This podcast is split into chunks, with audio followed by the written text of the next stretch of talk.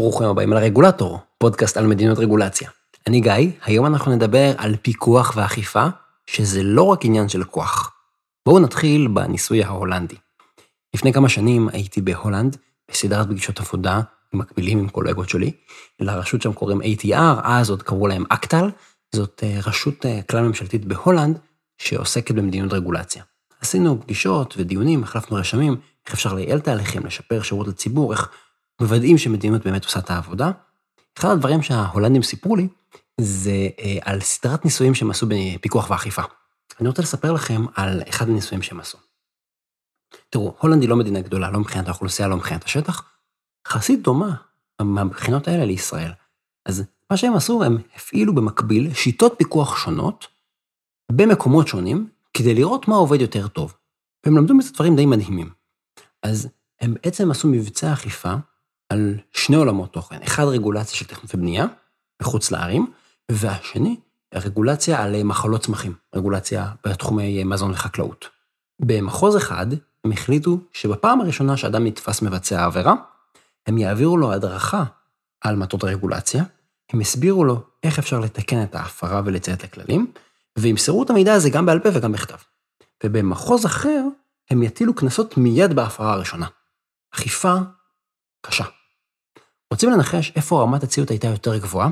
ואני לא מדבר רק בטווח זמן קצר, גם בטווח זמן ארוך, חודשים ושנים. התוצאה בשטח הייתה שהמדיניות של מתן הסברים והנחיות לפני הטלת קנס הייתה אפקטיבית יותר בצמצום מספר ההפרות. תראו, לכאורה היינו מצפים שענישה מיידית וקשה תהיה יותר אפקטיבית. הסיבה היא שענישה ואכיפה מטפלות בסוג מסוים של הפרות. הם נועדו הרי לייצר הרתעה. אבל כמו שההולנדים הראו וגילו, בחלק גדול מהמקרים זו בכלל לא הסיטואציה, ואנחנו צריכים להשתמש בכלים אחרים. אז אם אנחנו רוצים לבחור את מתכונת הפיקוח והאכיפה שלנו, אנחנו צריכים להבין מול מה אנחנו מתמודדים, ומה המטרה בכלל. תראו, מתישהו, בגן או בבית ספר יסודי, לימדו אותנו שפיקוח ואכיפה אמורים לתפוס את העבריינים ולהעניש אותם. בפרק קודם, שדיברנו על פיקוח ואכיפה, ראינו שזה לא נכון. שיקרו לכם כל החיים. המטרה של פיקוח ואכיפה היא להגביר ולעודד ציות להוראות. כן, בואו נחזור על זה עוד פעם. מערך הפיקוח והאכיפה, תפקידו לא לתפוס עבריינים, תפקידו להגביר ולעודד ציות להוראות. הרי לא מעניין אותנו באמת לתפוס כל הזמן אנשים עושים עבירות ולהעניש אותם. נכון, אנחנו רוצים שהם יפסיקו לעשות עבירות, זאת המטרה האמיתית. עכשיו, בגלל הטעות הזאת אנחנו חושבים שיותר מפקחים ויותר ענישה יביאו גם יותר תוצאות. אבל זה לא נכון. זה נכון חלקית באפ... בעבירות, בהפרות, שהסיבה להן היא עבריינות מכוונת. אבל יש עוד סיבות. לא כל ההפרות של רגולציה הן בגלל עבריינות מכוונת. וכמו שאנחנו אומרים תמיד להתאים את הפתרון לבעיה, גם בפיקוח ואכיפה אנחנו צריכים להתאים את המדיניות שלנו לבעיה. אז למה אנשים לא מצייתים להוראות? יש כל מיני סיבות שאנשים מפרים הוראות. במדריך הממשלתי לניהול סיכונים ברגולציה עשינו הבחנה מאוד מאוד יפה, חילקנו אותם לחמש סיבות מרכזיות. הסיבה הראשונה היא אי ידיעה של ההוראות. אם אני לא מודע להוראות, אני לא אציית להוראות. ולפני שאתם קופצים עם אי ידיעת החוק לא פותרת מעונש, זה מקסים שאתם באים לבית משפט, וזה כלל מאוד מאוד נוח שרוצים להעניש. אבל בואו רגע נחשוב על זה שנייה. אם המטרה שלנו היא שאנשים יצייתו להוראות, המטרה היא לא להעניש אותם, אז אולי כדאי לוודא שהם בכלל יודעים מה ההוראות. אנחנו תמיד יכולים לקחת אותם לבית משפט, תמיד אפשר להטיל עליהם קנס, זה אחלה. אבל אם אני רוצה שמישהו יעשה משהו, אולי קודם כל, שידע את החוק. שלטים כמו אסור לדרוך על הדשא, נועדו באמת לעשות את הדבר הזה, לידע אותנו שיש חוק. שלטים בברים, שכתוב מכירה והגשה של משקאות אלכוהולים למי שטרם מלאו לו 18, אסורה על פי חוק, נועדה לידע ולהזכיר לנו שהדבר הזה אסור. כן? זה גם אקט של פיקוח ואכיפה, מטפל באי ידיעה של ההוראות. זאת סיבה אחת. סיבה שנייה היא חוסר הבנה של ההוראות. תראו, רוב הרגולציה היא לא אל תדרכו על הדשא או אל תשתו אלכוהול, זה הרבה הרבה יותר מסובך. מי שניסה להפעיל עסק או לקבל רישיון לשיווק של מוצר, נתקל בזה, ראה את זה, חווה את זה על בשרו. לעתים ההוראות מורכבות ומסובכות עד כדי כך שאנשים טועים בהבנה של מה הרגולטור התכוון, מה הוא רוצה. רוב הרגולציה היא מקצועית, וחוץ מזה, עסק אחד נדרש להבין ולציית לרגולציה מהרבה עולמות, מבריאות, סביבה, הנדסה, בטיחות חשמל, בטיחות אש, נגישות, דיני עבודה, מיסים ועוד, מלא מלא תחומים. בכל תחום כזה, הרגולציה נכתבת על ידי מומחים מאותו תחום. כן, יש מומחה מיסוי שקובע את רגולציית המיסוי, יש מומחה בטיחות אש שקובע בתחום הזה, ומומחה בטיחות חשמל של מומחה אחר, זה מהנדס חשמל, הוא קובע את ההוראות אצלו, ומומחה בבריאות בכלל, ואווירולוג. המפוקח, נגיד מסעדן או בעל עסק אחר, הוא לא יכול להיות מומחה לכל התחומים, ואז יש פער מאוד גדול.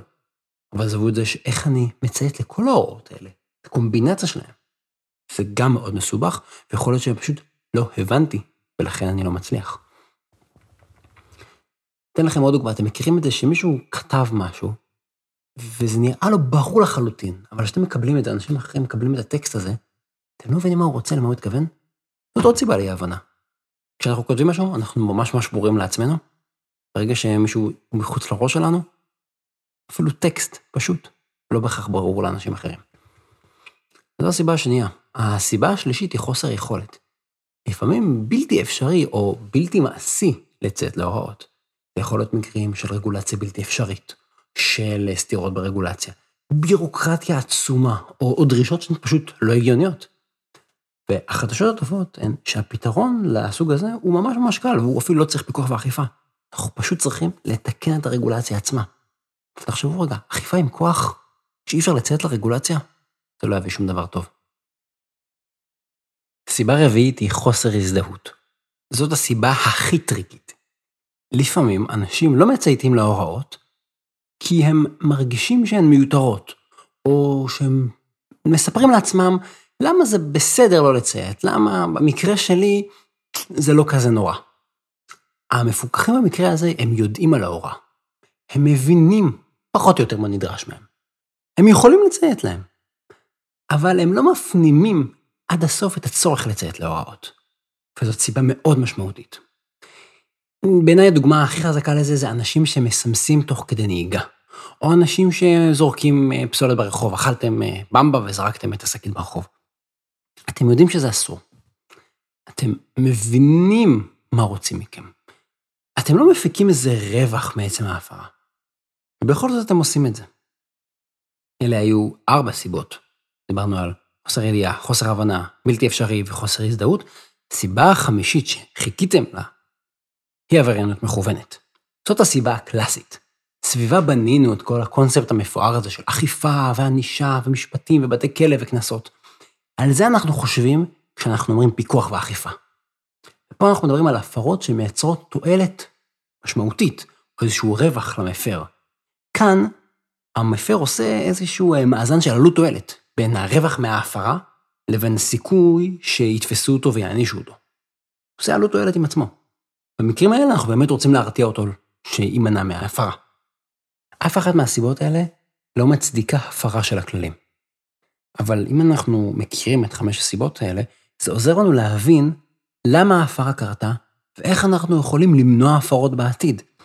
בעצם מה שאנחנו רוצים לעשות זה לעשות התאמה בין ההפרה לכלי.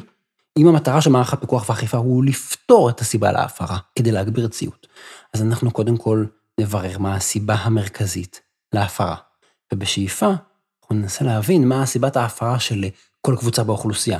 למשל, היבואנים הקטנים לא מבינים את ההוראות, היבואנים, הגדולים אין להם מספיק תמריץ, המבריחים עושים את זה בכוונה. בעצם האוכלוסייה מגוונת, יש לנו כל מיני גורמים להפרה של ההוראות. העולם הזה של ענישה, כמו קנסות ומאסר, מיועד לטפל בעבריינות המכוונת, בסיבה החמישית.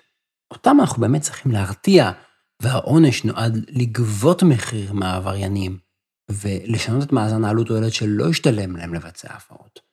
אבל זה לא מתאים לכל המקרים. ולפיקוח ואכיפה יש ארגז כלים מאוד מאוד מגוון.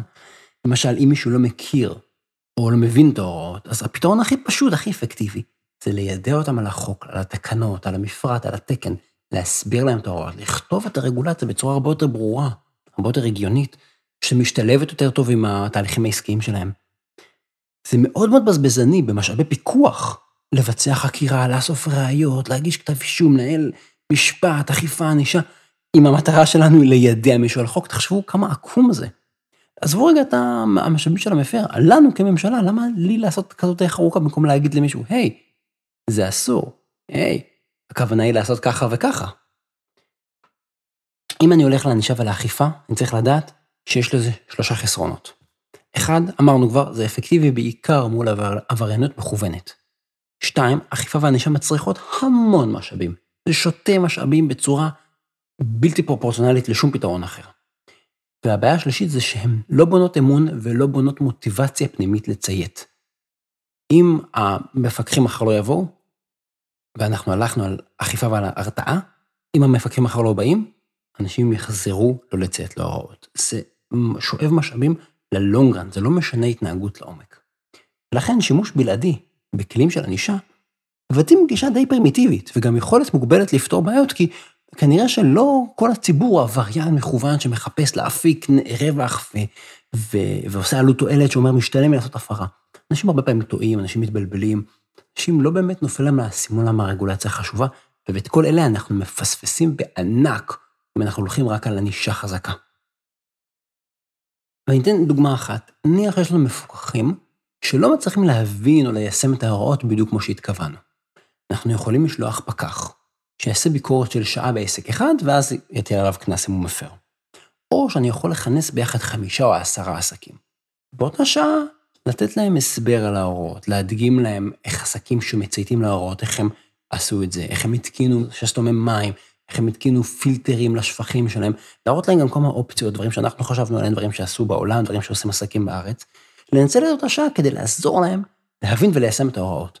אז הרווחתי כמה דברים. קודם כל, באותו פרק זמן דקרתי יותר עסקים. שנית, באמת עזרתי להם ללונגרן לשנות התנהגות, וזה לא ימשיך להיות משחק של תופסת שאני מחפש לתפוס אותם מפרים את ההוראות. הניסוי ההולנדי מלמד אותנו שעבריינות מכוונת היא לא הסיבה המרכזית להפרות. וכשמסתכלים על זה במקרו, מערך פיקוח ואכיפה צריך לכלול ענישה, אבל לשלב עוד הרבה הרבה כלים. וכל הזמן לשאול את עצמנו, מה הסיבה המרכזית להפרה ולטפל בה. סתם לזרוק עוד פקחים, סתם לזרוק עוד כסף, סתם לזרוק עוד עונשים, כנראה ישאיר אותנו במצב די דומה. תודה רבה שהאזנתם לעוד פרק של הרגולטור, מוזמנים לעקוב אחרי באפליקציות השונות, כמו ספוטיפיי, או גוגל פודקאסט, או Podcast Addict, שממש ממש חזק בחודשים האחרונים אצלנו בפודקאסט. אה, אתם יכולים לראות בפייסבוק את הפוסטים שמתפרסמים, יש לנו דיונים מאוד מעניינים.